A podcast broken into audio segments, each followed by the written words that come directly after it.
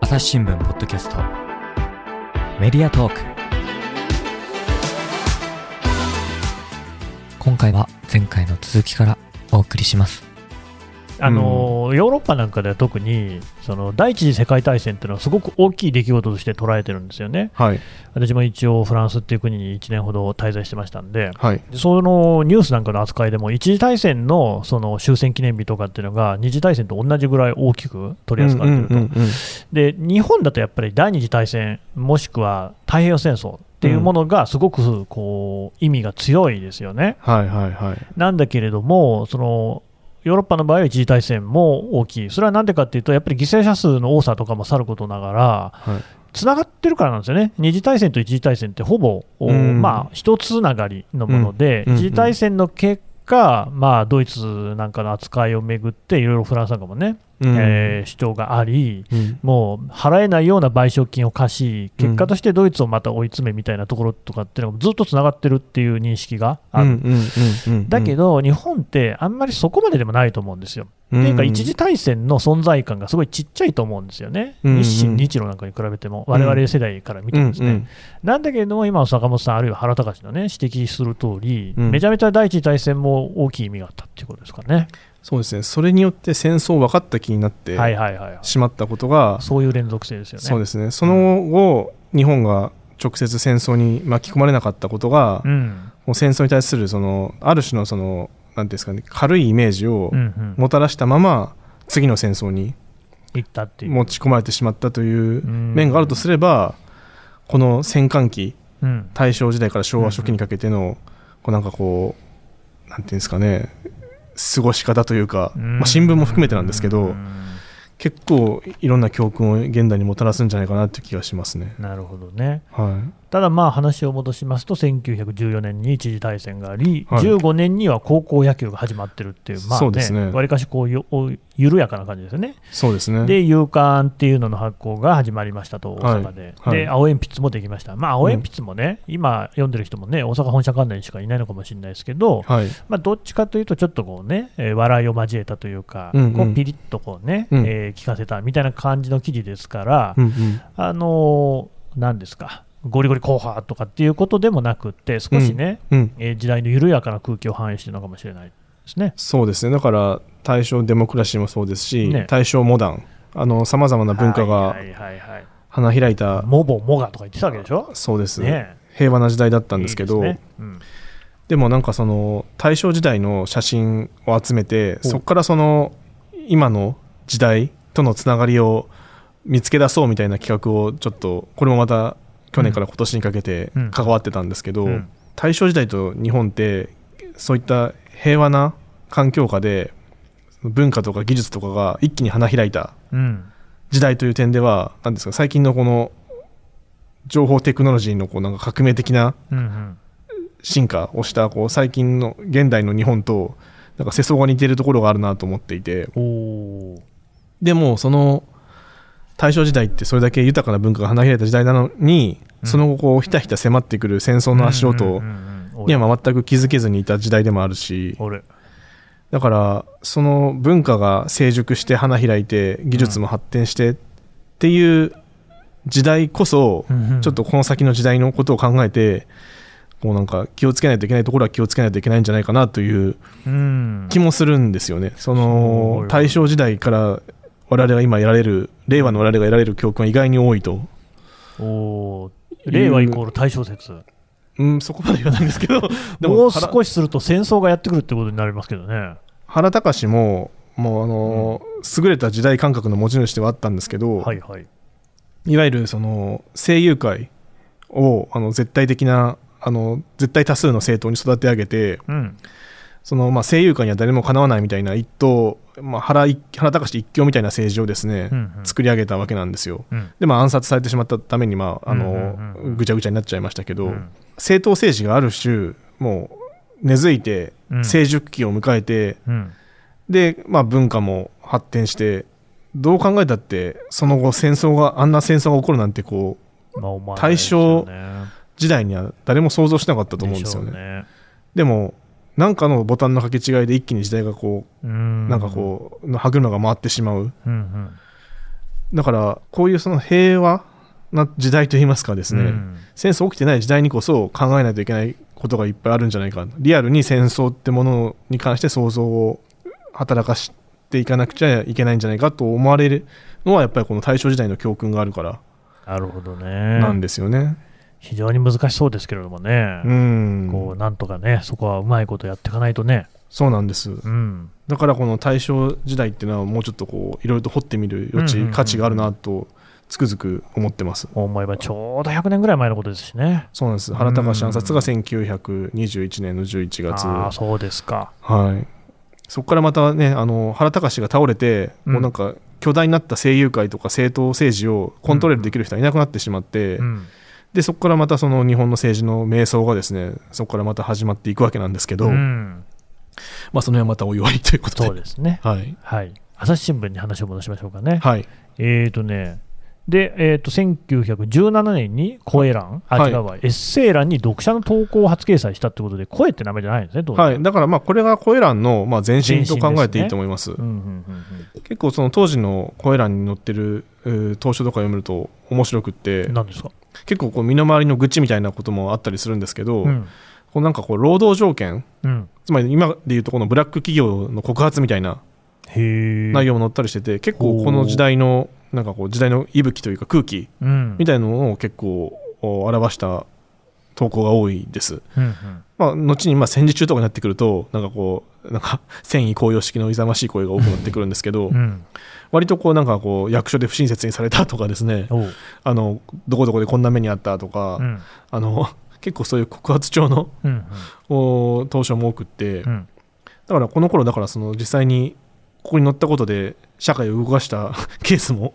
多かったんじゃないかなと思われる、まあ、なぜあの読者の投稿をこういう形で定まった形の欄でうんうん載せていくっていう発想もやっぱりうん朝日新聞が先進的だったと思いますし、他のとこにはなかったんですか、ちょこちょことあったりはしたんですけど、うん、まあ、こういう形でしっかりとした欄を設けてなるほど。読者の声うをんしっかり伝えていく欄という形で整備したのはまあいち早く朝日新聞があっておーあそうなんですか、はい、それはいいことしましたね。はい、いいことをしましたね。はいうん、よかった、よ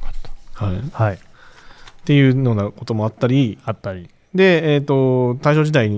のお流れでいくとですね、うんあのえまあ、経済面を独立させるというような動きが1921年にあって、まあ、あへのー経済欄の前経済面の前身となる欄はあのもっと早くからあったんですけどうん、で東京朝日新聞も大阪にちょっと遅れるような形で夕刊を発行するようになりましたよと、うんうんで夕刊のコラム欄あん現在の素粒子の前身となるようなコラムもあ始まったりしてうんで、えー週刊朝日が創刊されたのがその翌おー1922年、へえ、この時期なんですね。はいでうんまあ、関東大震災が翌う1923年にありましたねと、あーはいでこの頃あの大人気を博した「翔ちゃんの冒険」という4コマ漫画うん、の連載が始まって、漫画だ。はい、これも新聞ってやっぱこう堅苦しいメディアだったので、うんそこに漫画載せるなんてっていうのは相当当時としては勇気のある取り組みだ。だったんですけど、うん、まあ、この「翔ちゃん帽」ってものがですねなんか世に現れたりそ何のですかしょ翔ちゃんがかぶってる帽子こうなんかちょっとはい帽子はいお福ちゃんじゃなくて翔ちゃんなあんですね。福ちゃんはちょっともう少しその後あもうにして少し後なんですね、帽子がね。はい、はい、ほうほうでこの翔ちゃんの冒険があの大変な人気を博して、へえ。まあ、社会現象まで起こしてしまうような社会現象が起きたんですかはいみんなが翔ちゃんみたいになったと。そうですほこの、まあ、翔ちゃんが、その、えっと、まあ、えなんか相棒のリスみたいな、 ちょリスだったかちょっと忘れませんけう。ど、はい動物と動物。あのセットになって、まあ、小動い物ろんな冒険をするっていう話なんですけど、まあよくありますよね、それはね。はい。で、あの、なんですか、うんまあ、現実離れしたファンタジーなんですよね。こうんう、鬼の住んでる、こう、なんか鬼ヶ島みたいなところに行って、こう、鬼と対決したりとかですね、おうおうおうおなうんですけど、まあ、子供たちにも、こう、なんか、すごく人気で、うーんまあちっちゃい子に翔ちゃんの冒険が載ってるから朝日新聞撮ってくれとお父さんがせがまれて撮らざるを得ないことになったりとかですねすごいまあ、要は子供から絡め取っていくっていうこ のまたなんか言い方。 言い方 まあね、そうですよね。まあだからそういうその新聞はそんな子供がが読むものではないみたいなむところからこうなんか大きくこうなんかまあ、そこまでの戦略があったかどうかわかんないですけいやどでもなんかそれを聞くと、い今の新聞に載ってる漫画とはちょっと違うのかなと、だそっうでてすね僕はまあ石井久一先生大好きなんですけれども、はいこれは本当に別に会社におべっかじゃなくて、昔からずっと好きなんですよね。はいはだけど、まあ、基本的には大人向けの感じがあるじゃないですか、そうですねまあそそうでうすばっかりとも限らないのが石井先生だけど、とはいえ、他の新聞もね、はいえーと、読売が上田正史先生ですか、はいとかね、うん基本的には、まあうん割とその大人が読んで面白い漫画が載ってて、うんうん子供向けっていう感じではないですよね。いないですねだから昔はそうじゃなかったんですね。そうですねだからこれがそのなんていうんですかダダンディーな大人向けのこうなんかこうちょっと皮肉の効いたあの政治風刺みたいな漫画だったら、うんまあそういうのもあるかなと思うんですけど、はいはい、子供向け漫画その子供の冒険譚みたいな漫画で始まったっていうのがなんかすごくこうユニークというかで言ってみればドラえもんがそのまま連載してるみたいな感じでしょ、そうですそうですそうです、うん、そうしたらもうちょっと売れるんじゃないです かね。残念ながらね、藤子 F 先生も亡くなられてますからね、そうですねから先っていうのは難しいですけどね。そうでやっぱうりん新聞に漫画が載るっていうのは今から思うほどこう当然のことじゃなくってまあその多分当時から品位とかどうとか品という人はいたでしょうし ねあの新聞にってねいるでしょうね。そうまあそういう意味でもまああのイノベーター朝日新聞だったなと思うわけですおおー、で、まあ、関東大震災がありましたありますね。で東京朝日新聞の社屋は全焼しました、うん、で11日後に発行を再開するなど、まあ、この頃にはもう自力があったので頑張りましたね。頑張りました、であの関東大震災の現地の状況を写した写真とか、ルポなんかを持って東京朝日新聞の記者がうんこう火に用を継いで大阪本社に4日後あ3日後にはあのたどり着いてへー大阪の朝日新聞はいち早く号を出したみたいなうん、こともありましたすごいですね。やっぱだからそのそういう伝えようっていう情熱というかそうですね。エネルギーはやっぱ凄まじいんですよねやっぱ当時の人たち、うんうんうんなんかその鉄橋がもう落ちてたんで、うんこうなんかこう渡れないうんうん大井川をなんかこうなんかふんどし一つで頭にこうなんかこうフィルムのし入ったはい、こう包みを抱えて渡ったみたいななんかこ 本当ですかうであの鉄道が通じてるところまでなんとかたどり着いたらあとはまああのへー鉄道でだったようなんですけどもう着いた時はもう泥まみれで、そりゃそうでしょうね。みんなあの入り口のなんかこう門番さんというかその守衛さんに怪しまれて止められたみたいな話もあったり、うん福間健三っていう記者なんですけどね、へーはい、その福間健三記者のこうなんか冒険談みたいな話はは結構なんか写真なんかでも結構ページを裂かれて、あ、あそうなんです、ねはいまあ、やっぱり書かれてますよね。うーんまあそういうね伝えることこそが大事だっていうようなねそうです、まさに書士貫徹ってことでしょうからねはい、でまあ吉野作造ご存知あの民本主義のおおはいはいはいはいはい、伝承者吉野作造が朝日新聞に入ったのが1912年い、ますね結構あ、あ、そう19に、え24 4年、24年、うん24年すみません、大正13年ですね。うんうんで、まあ、論説なんかを担当してたということで、まあ、オピニオンうんの朝日新聞としての、まあ、地位を確立していったのなは、やるっほぱ、まあ、この頃の、うんまあ、だから、ある種、すごい、いろんな新しい取り組みが、ねこれあの、第、え中等学校優勝野球大会、今うのん夏の甲子園始めたことも含めて、いろんな、その、なんか、イベントとか、取り組みとかが、まあ、次々に、まあ、その、当たって、うんこう朝日新聞としてもそのなんか本来の、えっと、ほ本業でしっかりとこうなんかこう当たっていったというかなんかねこうちょっとキラキラしてますそもんうねやるべきことでちゃんとその本当に新聞の本来やるべきことでなんかこう、制裁を増していったっていう時代がまあ大正時代でもあったとちょっと分けてくれって感じですねそうですね、っうんねていうところで、うんやっと昭和時代 長かったですねここまでの道のりいやいやでもわりかし対象はコンパクトにまとめた方なんじゃないですかそうですかねそうですよはい 頑張ってあの明治12年から10ね年、えで 最初終わっちゃったんでなんとかこう大正を経、来ましてたねはい、昭和まで来ましたね昭和改元はこれは誰かスクープしたんでしょうかこれはスクープしてません しないんだスクープしようとして失敗した新聞社はありますけどへえ東京あんまりちょっとこれ言うと毎日新聞の人やあの嫌がると思うんであんまり言わないですけどはまあいいんじゃないですか、もう100年前だし。 い、うんまああの東京日日新聞、ううんん、毎日新聞の前身ですね、うんがこの時こうあの改元されてこう言語が公文になるという有名な誤報事件をしたんですよね光の文章の文とか言ってはいはい公文うんっていう言語になりますよっていうふうにあの、まあ、号外を出してうん結果としてはあの間違ってしまったんですよね、うんうんうんうんでまあちょっとその痛手をちょっとずっと毎日新聞さんは引きずる羽目になってしまったわけなんですけど、へまあ、でもこれも本当に誤報だったのかえ。掴んだ情報が正しかったのにうんあの報じたタイミングが早すぎたからひっくり返されたっていう説もまああったりでうん毎日新聞はその後者の説を取ってる、うんあの正しかったけど、うんおあえっと 早く報じすぎたから変わってしまったとうんいうような出来事もあって、うんまあ、あの朝日新聞はその 誤報はしてないけどスクープもしてませんという、そうですね。このげ大正から昭和の改元に至ってはっうんていう時代で始まりました。始まったと。はい、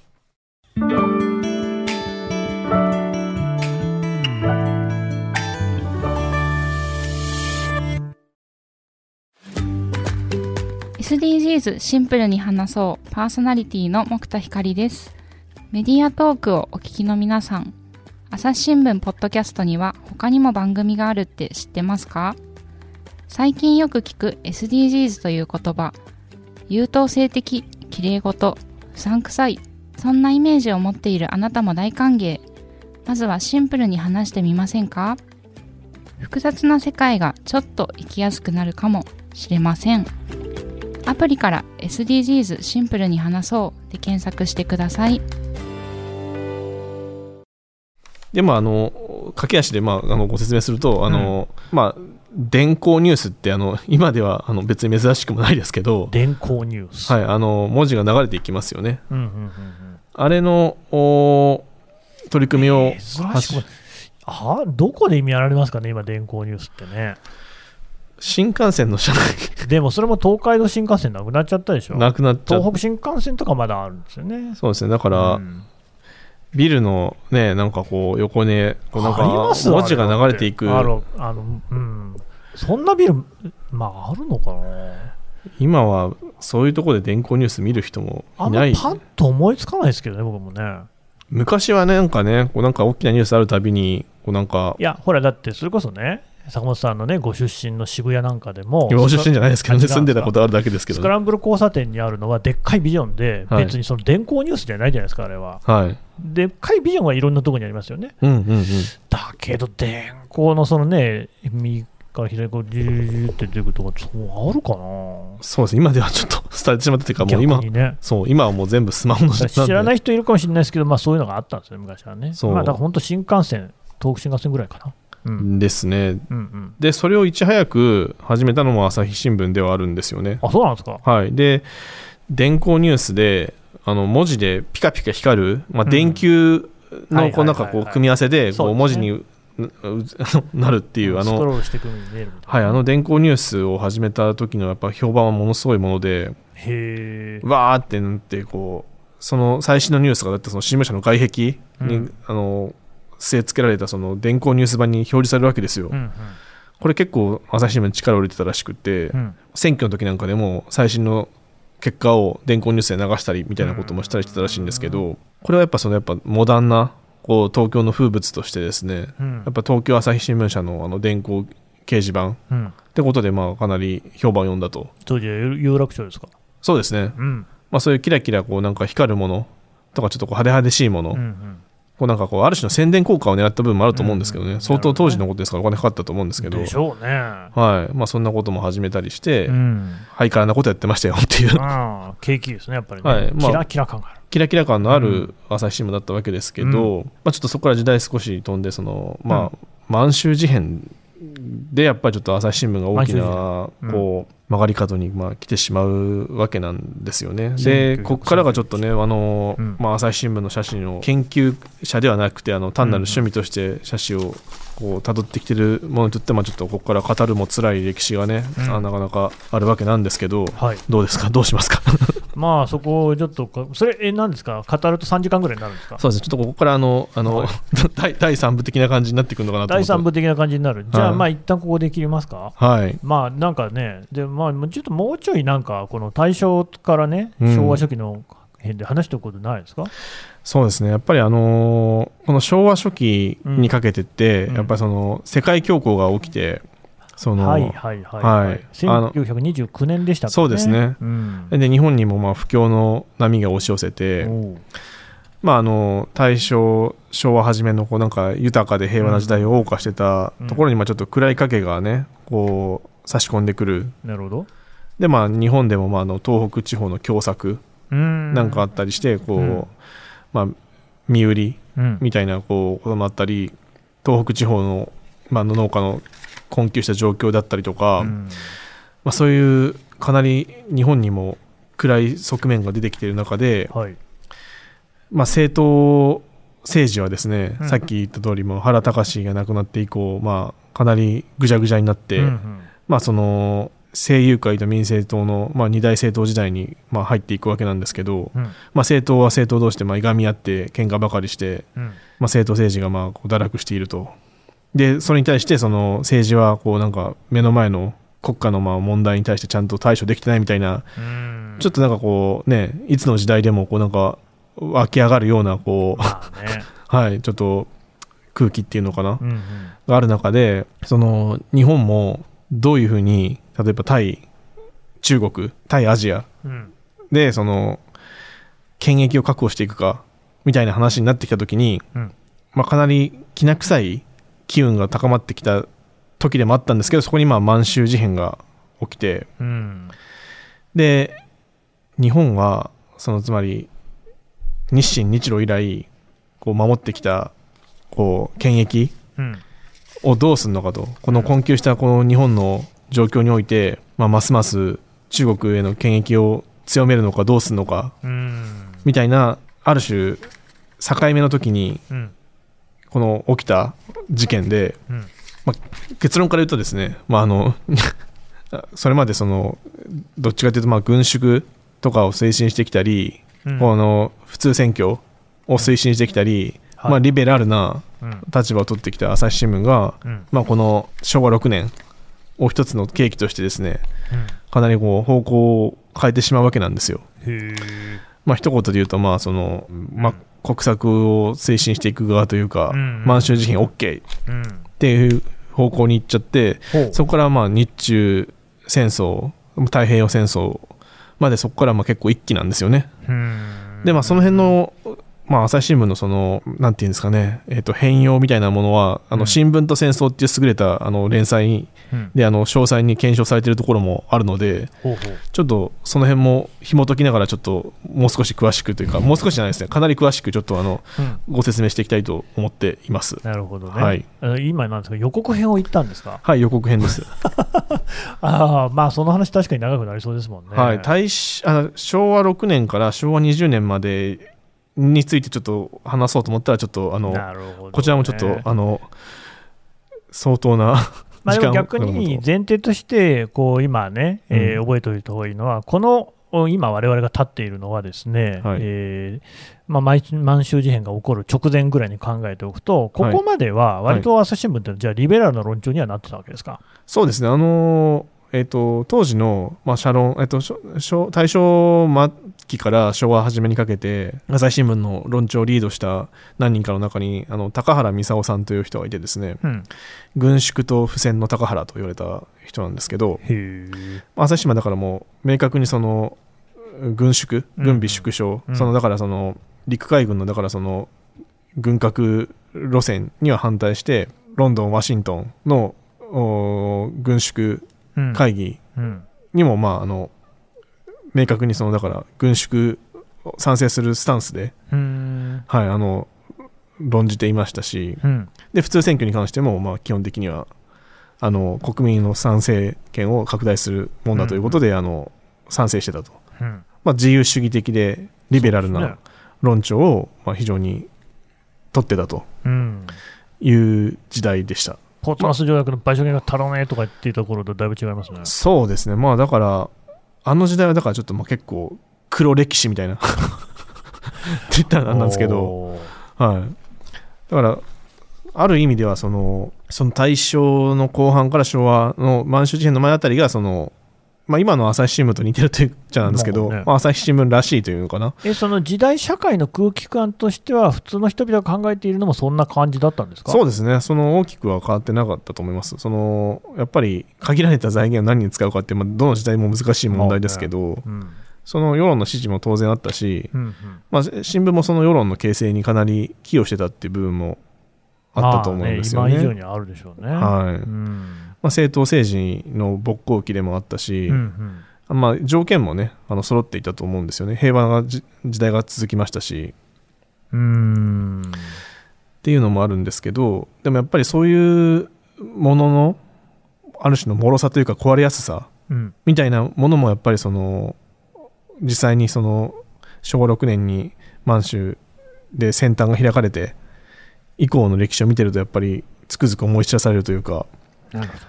どうん、まあ、教訓が多いなというふうに思わされるところであります。はいはい、じゃあまあ今回はね、こんなところまでということで、はい、また次回はその満州事変ぐらいからはい、お話をしていただくということですね。はい、よろしくお願いします。はいというわけで坂本さんでした。どうもありがとうございましあた。りがとうございました。朝日新聞ポッドキャストメディアトークはい、えーというわけでね、えー朝日新聞の歴史について坂本照之デスクから聞いてきたんですが、坂本さん、なんか告知することありますあ、そうですね。あの告知すること、 特にない。えっと、はい、あの、次回までにしっかりとまた材料を集めて、 そうですね。はい、全力で取りと組みいたいとう思わい まけす。で、じゃあ、ポッドキャストの告知をたっぷりしておこうかなと思いますけれども、これ、まあ流れているのはおそらくメディアトークというチャンネルかなと思うんですけれども、朝日新聞にはですね、ニュースの現場から、それから SDGs シンプルに話そう。このあたりはですね、え基本的に毎日、SDGs はあ平日だけですが、配信しておりますので、そっちも聞いてほしいなと。それからですね、朝日新聞歩ききっていうのではですね、えー音声の合成音声で読み上げ、これがね、自然に結構聞こえるんですよ。えー毎日のニュースをですね、頻繁に更新しておりますので、こちらもぜひと。英語を学習してくださっている方には AJW 英語ニュースっていうのがあります。これがいいのはですね、日本の記事を英語にしてるんですよね。なので、えー英語のニュースうー、外国のニュースとは違って、あなたの馴染みのあるニュースが英語で聞けるっていうことで、大役もしやすいと思います。その他ですね、まあ、いろいろなポッドキャストありますので、ぜひね、お聞きをいただきたい。これ概要欄にいろいろ紹介しております。それと、コミュニティっていうのをですね、今ツイッター上に作ってます。結構ここに力を入れておりますので、こちらもぜひね、ご参加をいただければと思います。すべてはですね、えーポッドキャストの概要欄からあご覧いただけますので、どうぞよろしくお願いします。朝日新聞ポッドキャスト、朝日新聞の神田大輔がお送りしました。それではまたお会いしましょう。